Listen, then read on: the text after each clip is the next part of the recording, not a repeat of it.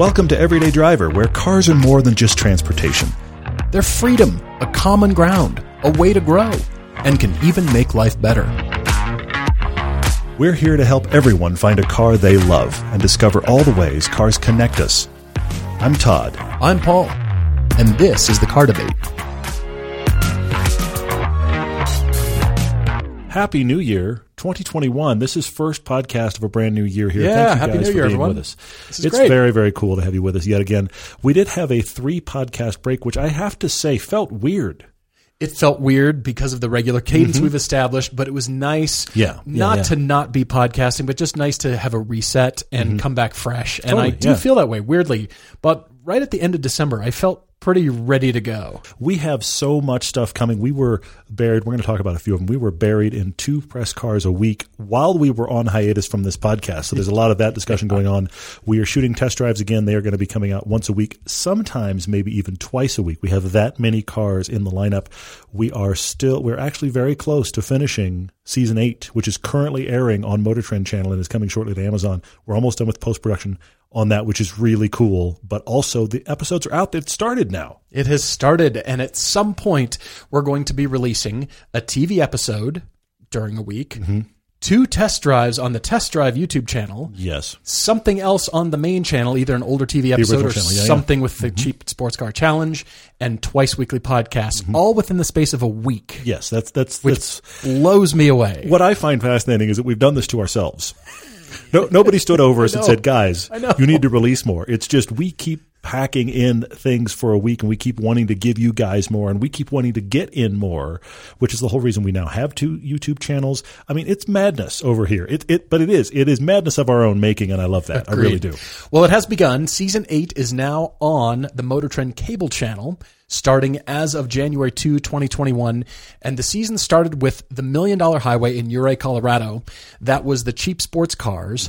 And it was different than what we released on YouTube. So it was a different headspace and a different road. Yeah. So just know that. The good news is if you missed any of the episodes, they will repeat during the entire season. So they'll repeat themselves with a break in the middle, probably an episode from the last season that we liked. We put that in there. And so that whole entire season, they will play twice. So if you missed it, that's okay. And they will soon be on Amazon Prime as well. Thanks to all of our sponsors. And by the way, this year, some of the codes might be changing for the discount code. True, so just note that when you're hearing the ads and maybe try to use some of the codes. So that might be changing, just as a heads up for everybody. Thanks to pending at this point. But to all of them, Hagerty, Covercraft, Griot's Garage. Power Stop Brakes is sponsoring the Cheap Car Challenge, as is the headline sponsor, Auto Tempest. We're very, very happy and thankful for all of our sponsors. Yeah, and they're making it happen for us. That is honestly the reason that the show exists, is because we have sponsors. This is the reason that we have a TV show. This makes the whole thing move forward. So thank you guys for engaging with those sponsors, because that is key. And we really do appreciate how just supportive they are. And not just from a financial perspective, because that is key and obviously the reason that they sponsor us, but also in general, when we interact with these sponsors, they're good people. They're good people. That's what I like what we do. Yes. They approve of what we're doing as well, as far as the car content. So the next episode is called Compacts. BMW has built a car the size of a Toyota Corolla. We discovered this, noted it, and shot an episode around it. So if you're shopping and genuinely shopping in the compact class, you can't ignore the 228i from BMW. But you also can't ignore the Corolla and the Jetta. This is the just to clarify, this is the BMW 2 Series, but not the BMW 2 Series that you and I have driven before many, many times, including in pilgrimage. Right. That is a rear-wheel drive 2 Series, 2-door. This is a front-wheel drive biased 2 Series, 4-door, because this is the 2 Series Grand Coupe. Right. BMW, who we actually thought couldn't slice things finer, has now got 2 cars with the same number designation. Have you thought about that? They're 2 different platforms too, with 2 different, with the same number designation, same number and model designation. You realize you could right now buy a BMW 228i xDrive, and it could be either of those cars. True. Well, I guess the rear wheel drive is the 230 now, so technically speaking, but still, I take your point. Yes. Yeah. So if you're shopping 2 Series, you got to be definitive. But yes, as Todd said, we had a few cars come our way over the holidays, and we've got to discuss them, because we had actually a couple of Nissans, which was nice. We got the Nissan Armada, which we've had in Infiniti form before. Yes, the QX80, yeah. But didn't you fill that full of people? You filled the Armada full of family and did some things. I'm in an odd world now for a lot of reasons. One of them is the fact that I have the only grandchild on both sides is my son. So the best description that I've come up with is it's like that moment in Lion King when they raise up the cub. It's like that at my house all the time. Does the music play? Do you have that on your phone so you just play the music when the grandparents come over? And now that he's 11, we're working on just deconstructing that damage and just being like, you know what? The world does not revolve around you. I know it's surprising to say that. Despite the volume of presents that he does exactly. Get. So there is that. But now both sets of grandparents live within driving distance. I'm glad and sorry? Yeah, that's exactly how to feel. That is the description of a mixed bag right there. So as a reality, we all went out for Christmas dinner. And you took the Armada. We took the Armada because that was the only thing that we had that would actually fit all seven of us. So we went and took the Armada, and everybody did fit. Okay. Not just because it's one of those things where you go 7-seater. Let's see how this actually goes when you throw real people out. Because my son isn't actually small anymore either. It's not like, we have one little toddler and a bunch of adults. No, he's getting pretty big. So as a result, we all piled in the Armada. The only downside to the one that we had is it had the second row captain's chairs, which means it had the huge solid center console in the back, the second row. So hard to climb over. So there's no going down the middle. The thing I like most about captain's chairs is the aisle down the middle. Yeah, right. But if you put the big center console in, which sometimes, it's designed as a luxury thing. I get it. But you put that down there, and now it's all about rolling the seats forward and climbing in that way because you can't go down the center aisle. Mm-hmm. That's just a setup thing. I get it. But I will say this. Everybody fit. It has a surprisingly good ride, especially loaded down with people, to the point that people in the back row commented that they thought that the ride for third row passengers was excellent. No kidding. Now, my wife thought it was a bit claustrophobic. Granted, she's back there in the back row with two other people, so that's why. But and there's not huge windows back there, but they all not just people, family. Oh yeah. But her included, she did comment that the fact that the ride in the third row was decent, which a lot of times is not. Okay, so that was good. And you know what? I think the most interesting thing about that because it's I hate to say this, but it's very middle of the road, mm-hmm. But it has an interesting engine and drivetrain. Okay. That V8 has got a little bit of personality. It does. When I drove it, I felt that it drove more truck-like than SUV-like, but the ride was good. Yeah. And by that, I mean tall, lumbering, heavy, but people like that. People want that large feel.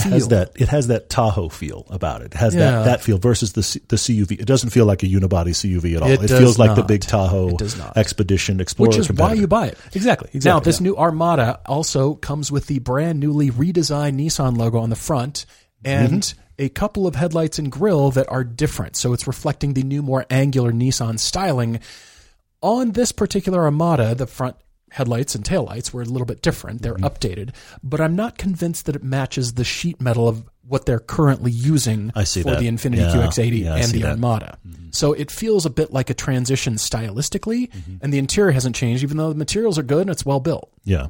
So I feel like we're kind of ready for a newer Armada personally, but this is where we're at right now. It's clear to me that is not where Nissan is focused. Mm-hmm. And they have and I feel this way about the Infiniti as well. They have a solid option in their brand. It's not a standout. Okay. If you're shopping in their brand, here is a solid option from them in that space. Okay. All right. Fair enough. Well, we also had the Jeep Gladiator diesel, which was interesting. And we did. Bombed around in that a little bit. We did. That did not have side running boards. Oh. That was tall. Yeah, it did not have side running boards. So I can climb into things, but I'm also 6'3", and if I'm making an effort, my son's looking at it going. I mean, he literally said to me, "He said, how do I get in?" I was like, "I don't know, buddy. Figure it out. Like climb. I'll meet you in there. Go get a step ladder out of the garage." So yeah, it was hard to get into, but that's okay. I mean, I realize that's an option. What is funny to me about the Gladiator? It feels the same behind the wheel as I thought when I first saw one. It is really long. It's got a long wheelbase. It is huge. I mean, you think about the Wrangler Unlimited four-door, and now you add extra out back for the bed. Right. So it's like Suburban-style length in something that isn't – it doesn't seem that usable. You know what I mean? So it's really a long truck. Yeah, for sure. But it was diesel. The thing I find fascinating about Jeeps right now, and the Gladiator is no exception, this is the big monster Rubicon thing. The thing I find fascinating is they have done a good job with packing all of the latest tech and all of the latest creature comforts into a car that fundamentally is not designed to have creature comforts. Makes sense. Think about what a Jeep is. Yeah. I mean, you've still got fabric door connectors. It's hysterical to me to be sitting in a really well-heated seat that's also very comfortable with a well-heated steering wheel while the phone is doing Apple CarPlay through the car, and then you crack the door, and the door feels like a Jeep door always has. The weird single sheet of metal with a fabric door connector. You're like, these don't seem like they go together. It's very interesting. I mean, that's not a strike. It's just fascinating to me that they have packed that kind of tech into the current round of Jeeps. The only real downside that I had in my Jeep experience was this. All right. It's hysterical to me to see big old tires on a Jeep and to know and then experience that those are not tires that can handle the winter weather at all. You think when you see a truck like that, you think, oh, big knobby tires, that'll be great. Not if they're not designed for winter. Exactly. I mean, there was lots of – plus it's, it's two-wheel drive, rear-wheel drive with a pickup bed. Yeah, it's really light in the back. Lots of unintentional fishtailing sliding around on that until you go, oh, that's right, I'm driving this. A torquey diesel on non-winter tires. Exactly right. Yep. Yay. Well, we also had the brand-new Nissan Rogue, which is intriguing, I think, to both of us because the Rogue, if you're not aware, is Nissan's best-selling vehicle.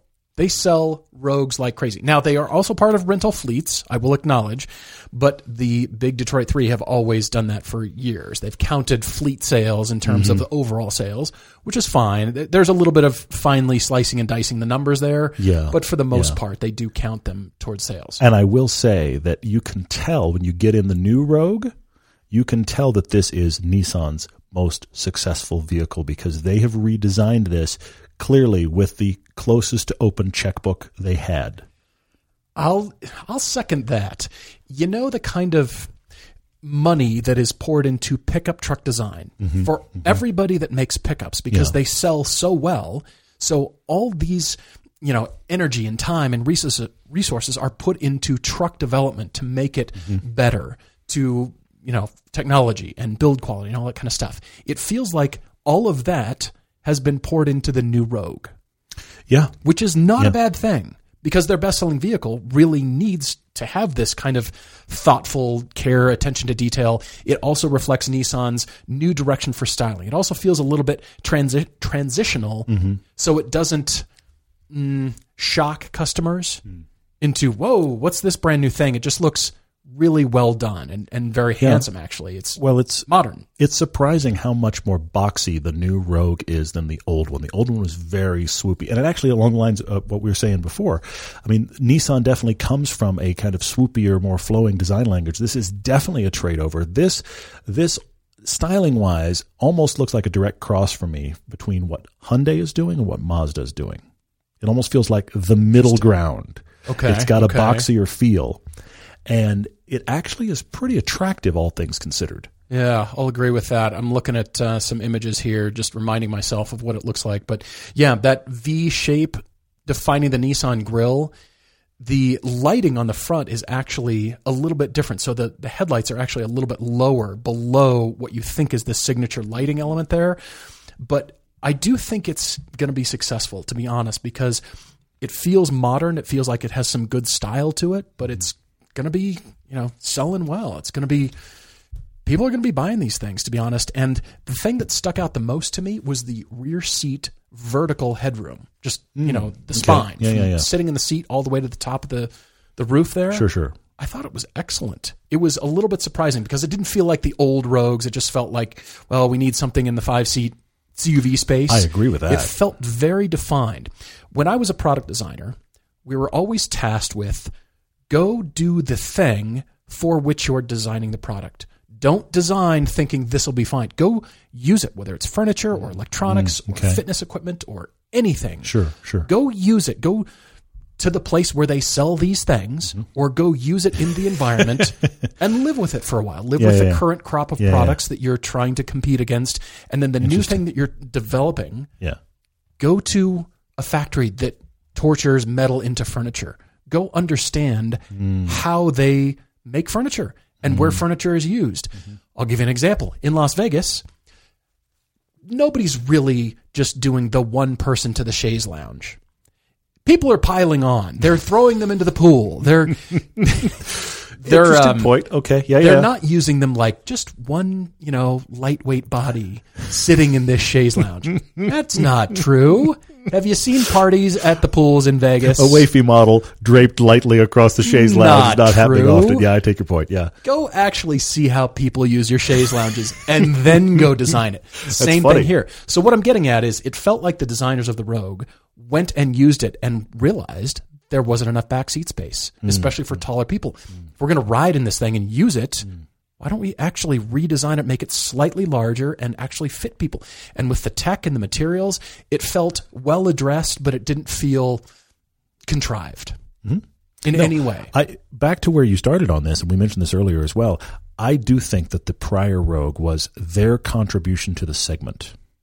I feel like this updated Rogue is genuinely competitive to the point that I actually, when I first drove it, and there were pros and cons here, but when I first drove it, I felt like it almost feels like a Mazda product. But that is praise. From the driver's seat, it almost feels like a Mazda product.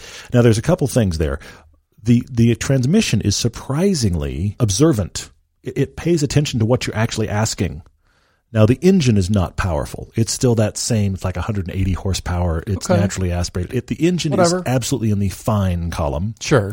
The transmission, of course, Nissan is plagued with CVTs. This transmission was actually acceptable. A lot of times I'm in CVT stuff and I'm in Nissan products and the transmission's annoying. This one actually did a pretty good job of listening. And I was driving along thinking this feels quite a bit like a Mazda product. And we love the Mazda lineup now, especially the Mazda CX-5, which is this Rogue's direct competitor. I feel like somebody at Nissan has been driving a CX-5 and went, I need to worry about this. Two little surprises, though. Apparently, my driveway, which gets a lot of snow and a whole lot of crosswinds, is the crucible for cold now. It's what I've started calling it. You heard it here first. And cars that sit in my driveway in the winter for more than 24 hours and don't get started apparently don't like it very much when they have to get started. This Rogue, brand new, 2,000 miles on it. I walked out one morning. I will admit it was 8 degrees. 8. That's pretty cold. I got in it. And, of course, it's push-button start, right? Mm-hmm. And it didn't sense the key. Well, that's weird. Couldn't find the fob, you mean? So I put the fob instead of in my pocket. I put it right underneath the start button. Still couldn't sense the key. And I was like, this is really weird. And then I realized it didn't want to start. I had to jump it. What? In 8 degrees. Weird. Now, that was the only time I had an issue with the car the entire time I had it. I will admit it was very cold. There may be something else going on. But to my knowledge, I went around the car and checked. I hadn't left anything on. But I had to jump it. So that wasn't the greatest. I didn't love that. Granted, cold is a whole new thing. The only other thing is Nissan's very excited about their seats. Mm-hmm, mm-hmm. I don't think they're good. What don't you think is good? I think they're very average. I don't think they are supportive enough, especially not in the base. And I don't think they're adjustable enough in the backrest. And then Nissan simultaneously talks about how much they love their zero gravity seats. And I keep getting in them and going, these are very middle of the road. I continually like that manufacturers are focused on seat design. Yep. And I think that the cars that people will spend the most time in, i.e. commuters or five-seat SUVs like this, should have the best seats known to man. Now, I understand that can drive the price of the car up because your suppliers are going, all right, if I'm going to... It's not about the functions and amenities. It is about the ergonomics, which I like that Nissan is focused on. Yeah. It really depends on the body type. Admittedly, I mean, you have like 5 extra vertebrae or something. I have extra vertebrae and I don't fit in a lot of things. Yeah, so I will admit that's me. There is me. It's not everybody. Sure. Yes, that's true. But on the other hand, seats are what you judge a car by. Mm-hmm. And you think, oh, I can always replace a seat. It's not really how it works. Not what you're going to want to do, yeah. Not unless you are doing a build or you've got, you know, your car and you're just putting a driver's seat in. So we're always very kind of sensitive about seats and spending time there. But I do like that they're focused on that, but I take your point. It kind of depends on your body type, but it kind of goes back and forth. I didn't really like the ones in the Sentra either, and I know that they were the zero gravity seats. And maybe I just don't work well with their seats. That's very possible. It could be me. It could absolutely be me. But I didn't like that as much as I'd like to. I do think, though, that honestly, anytime I drove the Rogue, I just thought this is a really solid, competitive offering in this space. Rides nice, feels absolutely worth the price. Yeah, I agree to that. And last thing that I noted here was the rear door, actually both doors, but the rear door opens perpendicular to the car. That's a good point. Yeah. It doesn't just open a little bit and you can get in. Mm-hmm. It opens the widest I've ever seen. Be careful of the car next to you. Seriously, which I'm very thankful for because I could very easily get in. You're not fighting the door card and the cup holder sticking out and trying to get in. Now, if you have a car parked next to you, that's a problem. But the door opens so wide, unlike most cars. Interesting point. It really is like they were paying attention to how this will be used and cargo and actual human beings fitting into this thing. If you do Paul parking where you get near nobody, then you can swing all the doors wide and you get all kinds of stuff in there. Yeah, for sure. Well, last car that we had over the break was also the production Toyota Venza, now with the electrochromic glass roof. Be careful with that electrochromic glass roof. I speak from experience. Yeah. Here's the thing. I expected it to go dark. What it does is it's a roof panel. It goes opaque, but it goes opaque white. Yeah. And then you hit a button and it opens and it becomes clear. And it's very cool tech and it's fun little ad on that car. But when it goes white opaque, it isn't like I expected it to be black. Can't see anything. You can still sense you can see where the sun is, but the sun becomes this dark pink orb. I was driving somewhere with my wife, my dear, awesome wife, who is, to her credit, very intelligent. We all have those moments, though, don't we? This was one of hers. So we're driving somewhere, and she was looking through the roof at the pink sun because my son that morning had pointed out the pink sun. So I mean, she's now looking. You don't see a pink sun. Totally. She was looking at the orb, and then we all would have done this. And she did it. She was still looking at the sun, and she hit the button to see the change. But she's still looking at the sun, and all she goes, oh, ow. I was like, you think? So the opaque, pretty good. It's very cool, and it does make the sun pink, but be careful when you turn the button for it to go clear. We are continuing to film episodes with the cheap sports cars, so watch the main YouTube channel for that, and big thanks to Auto Tempest and Power Stop Brakes for sponsoring getting those cars and doing all the things that we're going to be doing for the next year. So 3 videos are out already. Yep. The cars are just running at this point. Next one is a winter tire comparison. And I've been doing a big snow. Yes. That's we're waiting on a big dump of snow so we can really talk about this. I'm already enjoying Slidey Madness, though. It's been very fun. I will say the funny thing is that in the last 2 weeks as we've had all these press cars, I think I've driven the Z4 once. Not out of lack of interest, but we've been driving lots of other stuff. But those are coming. We've got a lot of really good stuff on those cars coming. We've got a couple of big ideas before we close that section out. We're going to be going all the way into next summer with it, so look for all of that. DriveShare is the coolest online car sharing platform around. It's simple. By connecting car owners with renters, DriveShare unlocks the joy of driving. Renters can find special cars that they can't believe they can drive that bring the awesome out of every moment, and owners can earn extra cash to fund their passion to have the cars in the first place. To sign up, cruise over to driveshare.com or download the app on Apple, iOS, or Android. That's driveshare.com. We have our first car debate of 2021. Trey, you are up, my friend. Your headline here is, do you give in or do you resist? Trey is a hardcore car guy. He's 39 and now has 30 years of Motor Trend and Car and Driver magazines. Wow. That's a lot. Where are those stored? Yeah, where do you put them? You probably could put an extra car wherever those magazines are. That's true. I'm just bringing it up here, buddy. I'm just saying. Anyway, yeah. He says he needs some insight on what to do for his car conundrum here. He says he grew up poor by U.S. standards. He worked his way through college full-time, 2 jobs at one point. Wow. And has gone on to a relatively successful career in the oil and gas industry. Okay. As his income went up, he and his family lived frugally, paid off a house, and then built another one. He says, at one point I was making, a lot of money in a year driving a $12,000 Chevy Cruze Eco with manual transmission. So frugal is the key word here. Yeah. And now he's gotten to a place where he's starting to realize I'm a car guy with a little bit of money. I'm going to start to have a little bit of fun. He had wanted a manual 3 Series forever. He finally got a 2015 BMW 335i M Sport, and he loves it. And he says he knows that everybody thinks that the E90 chassis is better, but he believes his is much better and better on the track. He says the steering could be better because when it's pushed really hard, it needs better brakes, at least pads. You know about Power Stop Brakes, right? Okay. Yes. But the chassis is still pretty good. He says once it sets, you know what it's going to do. His point is it's a capable car. It's been an excellent daily and quite reliable. That's good to hear. I'm glad. Yeah. He's got a list of cars that he's owned over the years that gives you a little bit of insight into his question here. He's had a Ford Escort wagon. He's had an IROC-Z, a 1987 IROC-Z. Didn't you have an IROC-Z? I did not have an IROC-Z. It wasn't an IROC. I had that era Firebird. I had the 82 Firebird. So the competitor. And I had it with the terrible four-cylinder that had just about the least amount of power possible out of an engine that size. But what I love about the 1987 IROC-Z in auto is just like a pinnacle 80s car, especially with it in auto. Image, man. With it in automatic is also the thing about it that I love about that makes me laugh. He's had a Mazda 626. I remember those from 1995. Yeah. He also had a 95 Trans Am. There you go. Manual. There you go. Oh. He had a Nissan Maxima 2002, the car I wish my parents bought. He had an 09 Civic Si. 2010 Mazda Speed 3. And get this, he's had two Corvettes. Mm-hmm. 2004 C5 06. Yep. He owned it 2 years and sold it. And he's had a 2010 Corvette Grand Sport manual, which he just sold. In addition to the BMW that we've just mentioned, he's had an FRS. I noticed that. And this Chevy Cruze Eco with the manual. So he's asking, well, he says, at first you might be asking him why he'd sell his Corvette. Well, he quit his corporate job to open his own financial services practice. Interesting. So he thought he'd write to us to tell him how to spend more money. Spend his money badly. Really, let's be honest. If you're not badly. No, well, but if you're a financial advisor, I will say more. I would like to get the email from the financial advisor who backs our play on just buy that car because they're all going, well, probably not. But anyway, yeah.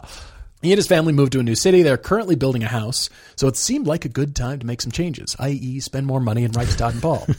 Sell the cars I currently have, start again. But what I find funny is he's come back around to a car that you'd kind of think, didn't we already cover this? Mm-hmm. It's the C4 Corvette. Because that was the car that first ignited his car love. So this is the version that first came out in 84 with the super digital dash. Watch our American Original film when we drive them all. This is the version that came out with the digital dash right after the Coke bottle 70s one, right?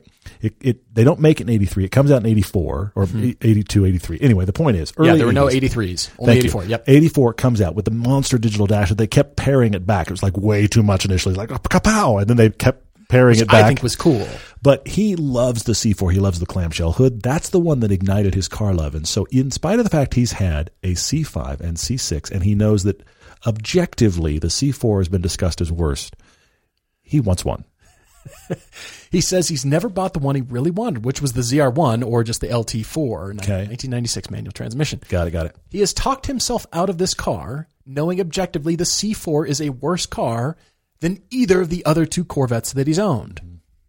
However, he thinks this might be important, and why he's never totally settled on the other two Corvettes is the C4 is the car that started his love of cars. Yeah, that's key. That's very key. So, since he's wanted to own one his whole life, he knows objectively it won't be as good, but that emotional connection, will it be there on the C4? The one big caveat, he writes, is that he hasn't driven or even sat in a late model C4 in a lot of years, he says. And he's 6'6". That's tall. He's not sure he can fit comfortably. You will fit comfortably in all of the Corvettes. You will fit fine. Up through the C6, it's amazing how big a guy can fit in the van. Absolutely will. Yeah. The owner of the C606, who loaned us his car, was almost 6'8". Sam. Yes, big guy. Yeah. So he fit fine. So that's not a worry. But he's just wondering, since this won't be a daily. Can't be uncomfortable driving it. That's fine. But will the emotional connection be there? So he's asking, should I scratch the itch? Do I do it? What should I do? Trey, you have an alternate option here, which is get rid of your current BMW and get an M2. And look, I like that. I like the M2. But I'm just going to dive right in here and say this. This car isn't going away. This is the thing I read in your email. This car for you is not going away. You've bought cars around it. You bought it. You almost bought it. Yeah, I know. Watch the other two Corvettes instead of buying the C4. Yes. What? Watch our Z06 piece that we have on YouTube now and also Amazon and everywhere else, where we do the C5, C6, and C7 Z06s all together. They happen to be red, white, and blue. We didn't plan that, but when they showed up, we went, that's America right there. So watch that piece, but also watch our American Original film. We drive them all. The thing is, that is that car that you keep circling, and so I think you must buy one, but here is my only requirement. You have to get the ZR1. 100% agree to that. The ZR1 was a real surprise to both of us when we drove it for the film. It has and I'm not saying it just because I like Lotus, but it has a Lotus-derived engine. Mm-hmm. It is such an oddball and special, special car in the Corvette lineup. I think even if let's say you have it a year, you need to have the experience of this car. I know we talk about new experiences a lot, but the flip side of that coin is there may be something that lands so hard in you as a car person that you have to have a reservoir of that car always available. You have to keep for you, I think it's Caymans, Paul. Oh, it's absolutely Caymans. For me, I keep kind of wanting another 300ZX. And I know objectively I've driven plenty of better cars than that, but I kind of want the definitive one. Because I had an early year automatic non-turbo. I want like a late year twin turbo 5-speed. Yeah. I want the definitive one. Don't know that I can afford that. But anyway, there's that. So I think this is that car for you. I think you'll fit, but you has to, my only requirement for you if you go C4, and I think you should, is it has to be ZR1. So you think he should scratch the itch? You think he should do it? Because here's the other reason. I think because here's the other thing, Trey, that I think makes sense. If you buy one now, I think if you have it a year, you can sell it for the same price. They're at the bottom of their value. They are at the bottom, reminding me that I should go buy one. Yeah, and they're yes. worth like a nice one is $20,000. A nice one. Yeah, that's true. So you have it for version is $25,000. You have 30. It for a year. Yeah. And you decided, I'm just not driving enough. It's not everything I hoped it would be. I met my hero and it's disappointing. Then you sell it for probably about the same that you bought it for, honestly, because they are at the absolute bottom of the trough. This other choice that Todd refers to is in Trey's email here. He says it's the M2 competition, and if he sells his current BMW, he will have about $45,000 to spend. We don't quite know the budget. We're guessing it's 15 to 20 if you keep your current BMW. Yeah, you didn't say. It's a little bit unclear, so we're just extrapolating that. But I'm wrestling with the C4 being your hero car. The reason I love it so much, Trey, is because it was a discovery. Mm-hmm. It was never a hero car for me, and I never idolized it. Sure, yeah. It was a pleasant surprise. Mm-hmm. So therefore, I came in with different expectations. You're coming in with all the expectations. Yeah, that's fair. Which is a different headspace than me discovering and going, wow, I had no idea. I thought they were cool, but I never lusted after them. So that's why I love them, because it's suddenly they're a bargain. They have a muscle car feel. They look great. Yeah. They're kind of cheap, and they were just fast. They were awesome. It was more than you expected, and he's coming in. It's the everything car. That is a problem. You're opposite sides of the room to the same C4. Yeah. If you can do that, if you can pull off my headspace, you'll love it. Mm.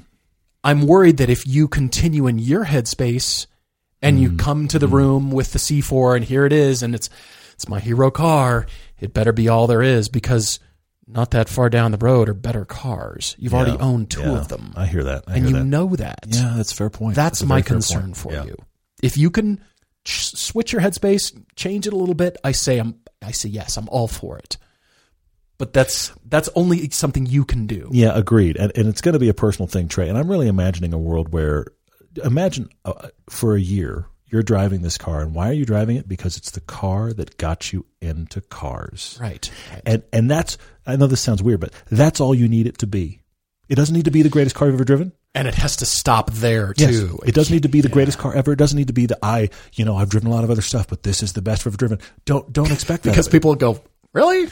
But I do think if you buy one and you drive it because it's the car that you can't get out of your mind, because it was the one that started it. This is the reason I want a Jaguar E-Type. Right. Can't afford a Jaguar E-Type. But you also know inherently that there might be problems with it. Yes. It might not start the day you really want it to start. It didn't start on part of our shoot. It might let you down. Yes. And will your love still be there? Is the headspace I want you to come to, Trey. And I am so interested when I drive an E-Type. Every time I drive an E-Type, I am connected back to the kid riding along with my dad. Yeah. And I'm connected back to it is a car from a different time. And I'm okay with that. Right. I'm enjoying the car at the level that it's at, not expecting it to be beyond that. And if you can do all of those things, I think you'd love a C4 ZR1. Mm-hmm. Mm-hmm. If you decide to sell it and get the ZR1 and you live with it for a year or two, that's great. Mm-hmm. But there's another car that I was just thinking of. It's the first generation Acura NSX. That I thought you'd really connect with, and it would be a daily. And also, since we were talking about kind of the bottom of the market, and they're starting to go back the other way, NSXs, like early ones, early 90s. Yeah, for sure. Get yourselves one of those after the Corvette, but get the Corvette, different driving experience, and you're looking for something new, still analog, manual, Different engine placement. Sold at around the same time. Go get an NSX. Think about that. Yes. Yeah. They were actually contemporary cars, very different cars. Yeah. That's a cool one. I like that alternative. Yeah. Thinking about other. I want you in a new Supra, but I'm not sure you can fit it. 6'6", maybe you'll be tight. No, that'll be tight. It depends on your width and girth and all that. It might work because that car is surprisingly roomy. But I see where you're going. But at this point, I think you're getting a yes from both of us, Trey. You've heard us talk about drive homework because it's vital to drive a lot of things when you're trying to find your next car. Knowing your options is incredibly important. And this applies to online shopping too. You don't want to search just one website unless that site is searching all the other ones for you. That's why we love Auto Tempest. We know you've heard us talk about it before, and we hope you've already seen how far you can shop with just one search. Auto Tempest pulls from all the top used car sites at once, so you know you won't miss that ideal car. Autotempest.com. All the cars, one search. All righty, jumping into questions. Guys, thank you so much for your engagement. Really appreciate it, and I hope you've all had great holidays. We're jumping into social media questions here from Facebook. Seth Kleinman says, what is the max cost-to-value ratio when considering repairing an older car? Recently, his 2007 BMW 530xi wagon needed $2,000 in repairs, which he did choose to go forward with. The problem is, if he scrapped it, he's not sure he could have gotten better than $3,000 or $4,000 for it. $2,000 for the repair plus $1,000 to $2,000 for scrap value. Mm-hmm. They're worth that little? Well, but if you have a major problem like a transmission or something, the value of your used car goes down so rapidly. That's the big thing. I mean, my Lancer was worth about $10,000. Yeah. With the broken engine, it was worth about $1,500. Sheesh. So I mean, this is the problem. Now, putting a new engine in it, the guy I sold it to specializes in Evos. He had, I think, a new engine in it that afternoon, and he's driven it very, very happily as his. I love this. By the way, but the deal was good for him, not for you. It was good for him. Yeah, he turned my Lancer, by the way, into his shop truck, because what he does for a living, he actually other Lancers. He hot rods Evos, Evo 10s. Okay, right. So he hot rods those. So he has the step down. With the DCT that he knows, he knew more about that car in an afternoon that it arrived off the truck than I do in the year I owned it. And I think he had an engine in it that week, and it's become his shop truck, which is perfect. But the thing is, that car, I think by the time I let it go, I was in the hole, which hurts. And that's the trade-off, is if you have something, engine, transmission, something major that takes a few $1,000s worth of work, that is such a catastrophic hit to the value of the car unless you get it fixed. That's always the tough part. The cost to value ratio changes depending on where you're at financially in life. You can't just give a definitive answer, because if you're struggling for cash and you need the car, you can't go buy a new car. You can't go get something else. I get it. You've got to put the repairs in. So in that case, yeah. But if you're already considering, well, the other point is your love for the car, not its dollar value, but it's an emotional value to you. If you like the car, that's why project cars exist. That's why we all linger. Yeah. Have you noticed they're getting even better and more expensive on Bring a Trailer lately? I've noticed, yes. Gotten worse in that sense. So if it's an emotional attachment, well, of course, I love this car. I'm always going to have it. Of course, I'm going to pay money to put a new engine in it or rebuild the thing or do the work myself or whatever. That's on extreme side over here. The other is, this car just needs to run because me and my family depend on it. Totally. That's the other equation. Hopefully you're somewhere in the middle where you can say, well, car's just not worth that much anymore. I guess it's a tax write-off, and now we're going to go search for something else. This is the exact discussion I had with my sister and family over Christmas break. Okay. She approached me with the question. They're looking in like 9 months. And they thought they'd start now. And I said, hey, you know what I do, right? I do a podcast about this. I've got a show here. And so I just made some points to get her thinking, because her opinion is cars should be used like a dirty dish towel. You get as much, you wring it out. I love the difference in car ownership between you and your sister. It is about as polar opposite as it possibly could be. You are completely diametrically opposed. I love it. She and her husband bought, when they were in college together, they were dating and they knew they were going to get married. And so they bought a car and they drove it. Actually, I think they were married at this point. Never mind. Anyway, they drove up the Alcan in a mid-'80s Honda Accord. Okay. Bought it, drove it on the Alcan 4 times. Okay. Put almost 200,000 miles on it and sold it for more than they bought it for. Good grief. This is their opinion of cars. Got it. I'm still... So, and agog. Let me guess. At this situation. That car comes up anytime the current car they own breaks. Yeah. Yeah. Because that car ran in spite of them. And so why doesn't every car run in spite of them? They put some money into it to maintain it, and it just ran. And then they sold for more money to a girl who didn't know any better. And I kind of think they took advantage of her because she needed a car for college. Side note. Yes. Sold it for like $5,000. And I was like, you did what? But I think back to some of the points of the original question that's got me thinking about this, though. I think if you have a car that is sitting there that you look at a repair bill, you can't just let it go for what's left in its value. And you can't buy another car for the amount you're about to have to put out. I think you have to repair it. Mm-hmm. Yeah. You're looking at a car that would be worth $10,000. Without this problem, it's now worth $5,000. You can't buy a decent car for $5,000 or even $7,000. You got to put $2,000 in. Yeah, and if you put that money in, but you know it will give you definitive mileage, I can get another 40,000 to 50,000 miles out of it after putting that money in. Yeah. Okay, worth it. I can see that. If it's a catastrophic thing like you experienced with the Lancer, mm-hmm. worth $1,500 and it needs a motor. Yeah. Or a full engine rebuild, which will cost almost the same. And becomes a project car. You know what I mean? And you kind of needed it to rely upon it. Well, then got to make the tough decision, but I don't think you regretted it. Well, but the big discussion for me was what I wanted to do to the Lancer would have cost about $5,000. Now, I am not a project car guy. I wasn't going to jack it up in my garage or work on it myself. Oh, you mean if it were still running? No, I'm saying when it needed a new engine. Oh, okay. What I wanted to do was essentially put an Evo drivetrain in it. Gotcha. Okay, right. And by getting all of that done would have cost somewhere in the neighborhood of around $5,000. Well, at this point, I've spent far more money than the car's worth. Yeah. And I'm not a guy that's going to wrench myself. I don't have the time nor the skill set. And I don't want to just play with a project. We're quite busy. So now I'm paying somebody to do it, which is where it comes to $5,000. And now I'm in a situation where I know because of the nature of that engine swap and what I looked into it, there'll be random gremlins to chase. Sure. And so I just thought, I don't have the time nor the cash to pursue that. So I need to take a hit on this that will be less than what it would cost me to fix it like I want. And that was the decision. And that was a hard decision. But at the same time, it was the right decision when I was done. Seth, I don't think you made the wrong choice here. I think you did right, and I hope the car continues to run. I hope that was the solve, and moving forward. 2007 doesn't strike me as the worst year ever as far as, age. You know what I mean? I look at my wife's Cayenne, which we have another video of that coming in a little while. Look at my wife's Cayenne, and she is still in love with this thing. 2010 Cayenne.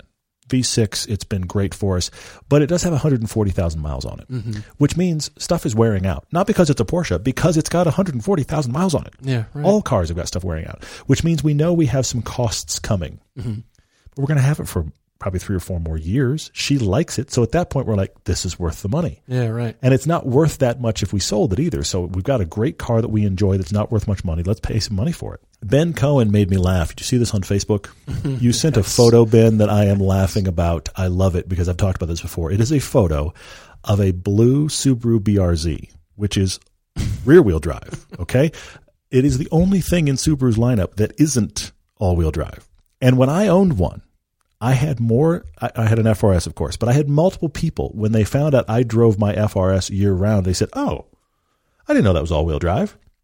It's not. The license plate on this blue Subaru BRZ was just not all-wheel drive, which is brilliant. Thank you for sending that photo, Ben. It made me laugh. Forrest Jenkins on Instagram asks if there's any cars that we recommended a few years ago or any time up to recently that we now regret recommending due to reliability issues.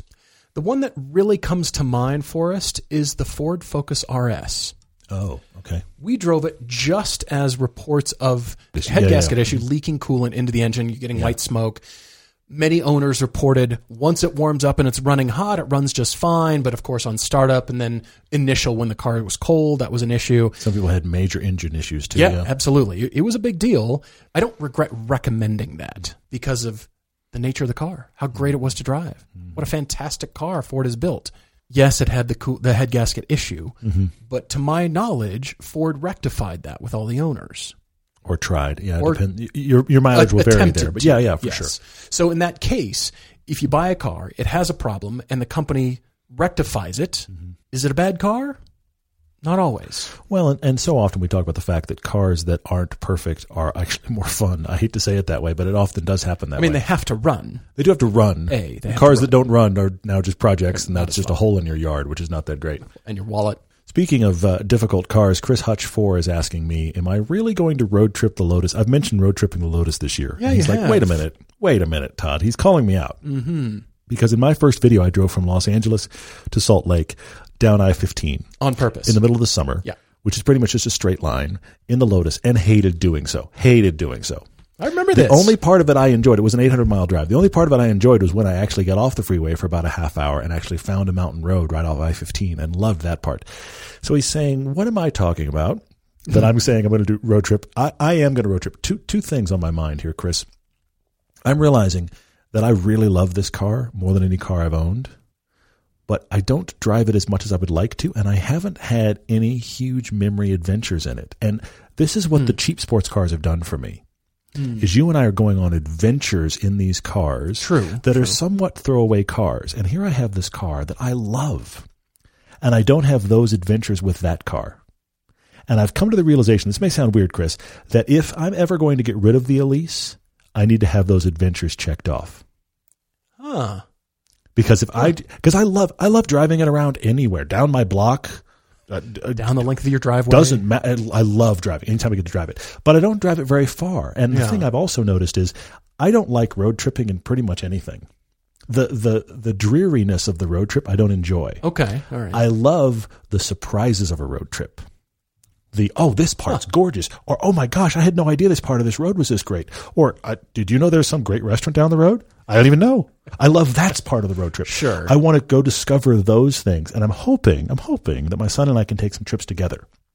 I just remember when you got home from L.A., you slammed the door and said, never again. I did not like it. You're right. But part of that was 115 degrees outside Las Vegas, and the car only keeps you 15 degrees cooler than the outside air. So you do the math. So there's that as well. But I'm hoping to have – I mean, the Million Dollar Highway piece we just released on TV. Yeah, yeah. That's a road I want to do in the Lotus. And that means I got a road trip to get there. Agreed. That road is epic. I mean, we did definitively call out doing it in the right car is important. Yes. It's not just do this road in any car. It was not the point of the film, but I hope you guys get a chance to see it. Wheelie Potts is asking how much R&D and production costs can be carved out of gross sales before the car is considered a failure. Is there a general ratio? Not necessarily, because it depends from car company to car company, but I'll give you an example. The Toyota Supra. I don't know, I can't speak for Toyota, and I'm not, but I don't know that Toyota has huge sales expectations for the Supra. What we've been able to kind of understand from them is that they didn't have a huge sales numbers. Well, the car's got to hit this number if we're going to keep going with the Supra. Yeah. They just brought it out. They invested. It was a partnership. Mm-hmm. But to do that, they were able to have the partnership and now bring it out. And I think it was a toe in the pool of, should we continue to do sports cars? I think it's also... How many are they going to sell? Somebody will buy this car. We know that. The other many? The Supra's we're kind of open to. The Supra's a great part to start into this, because I was thinking about this.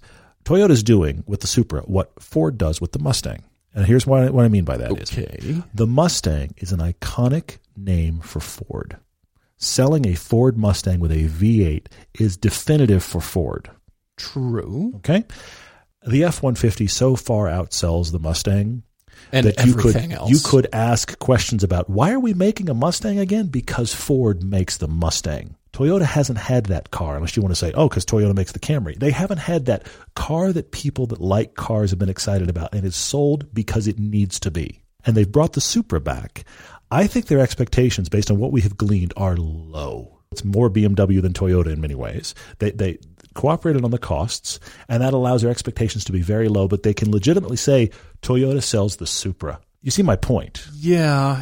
I'm thinking this through here, and I don't think there's a definitive ratio. I don't think so either. But back to the Nissan Rogue.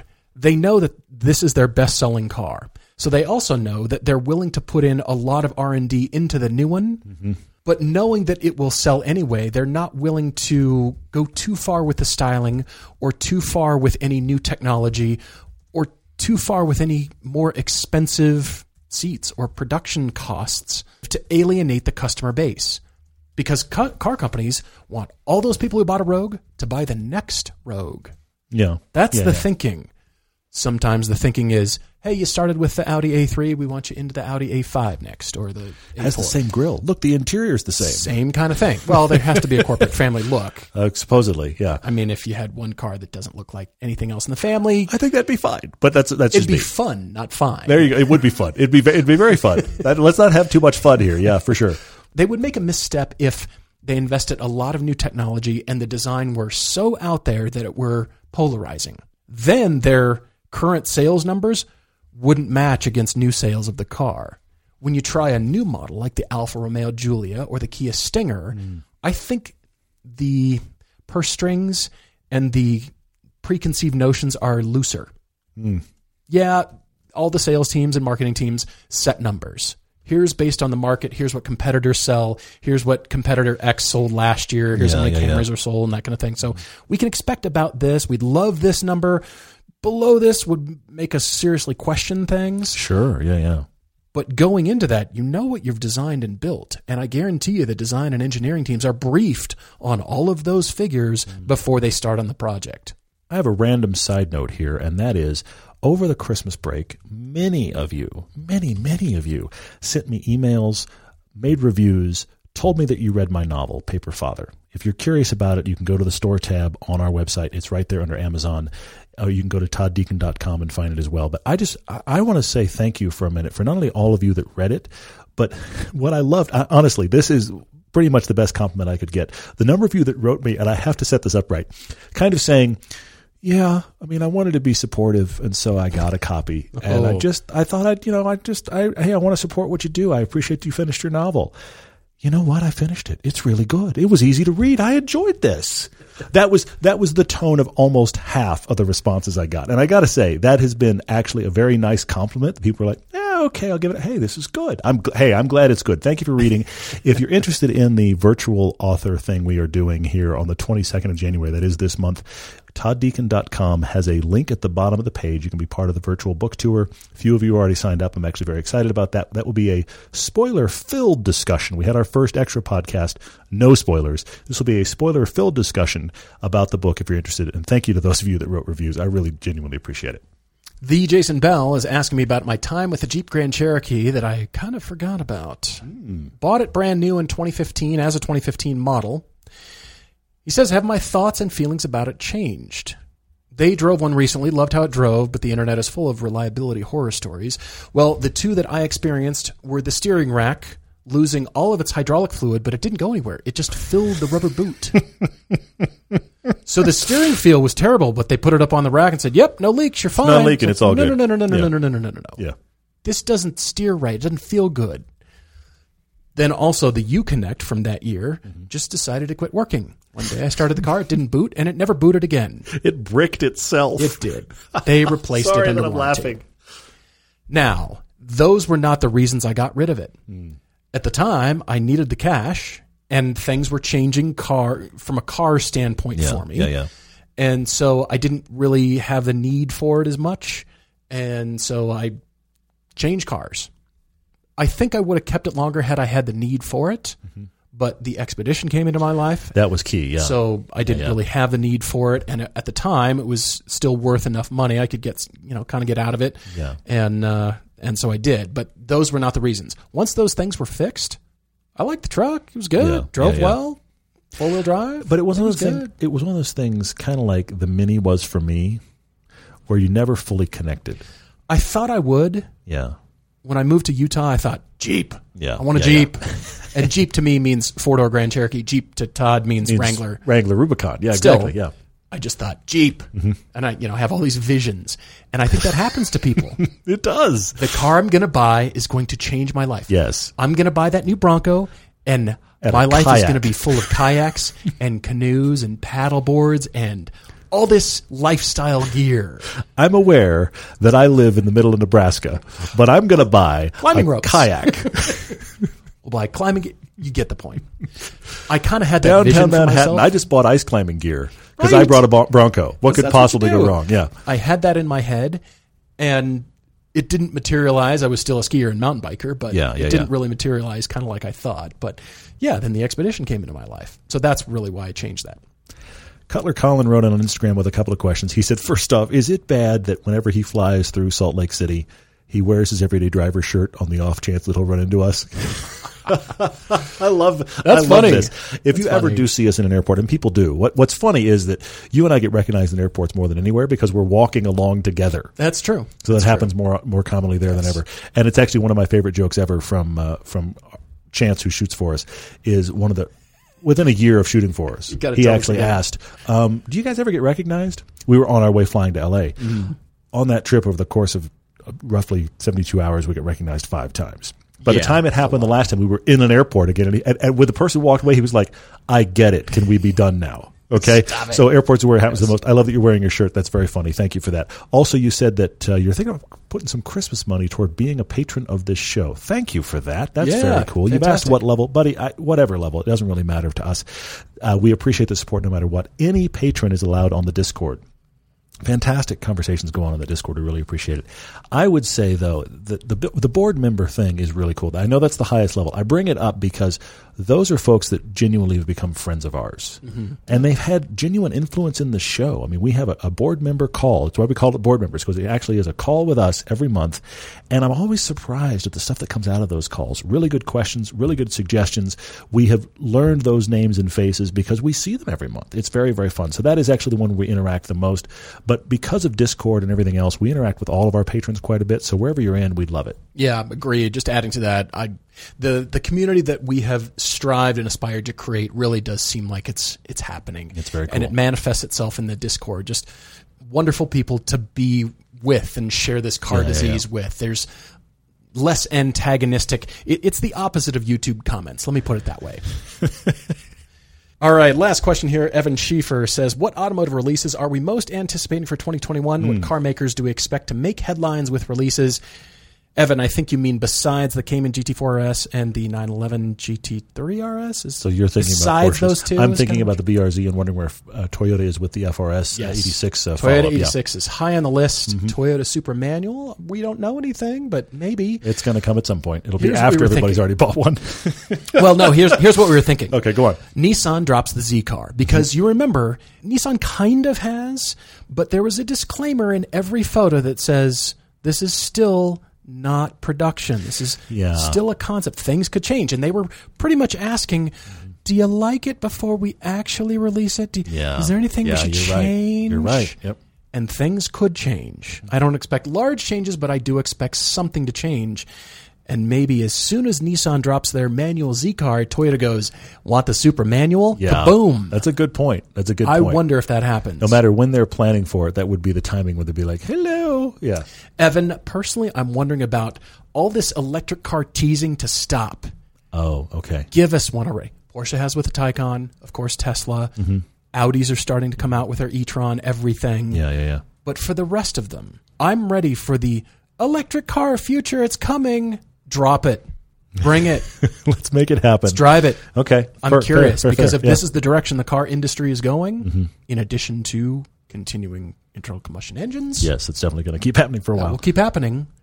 I'm curious. Every car manufacturer is claiming it, but not everybody's ready to make that jump. Mm-hmm. Not everybody can afford it. They're not accessible to everybody. Yeah. You have to change your lifestyle when you own one. Things will change for you. Yeah. Let's find out. Let's see it. Bring it.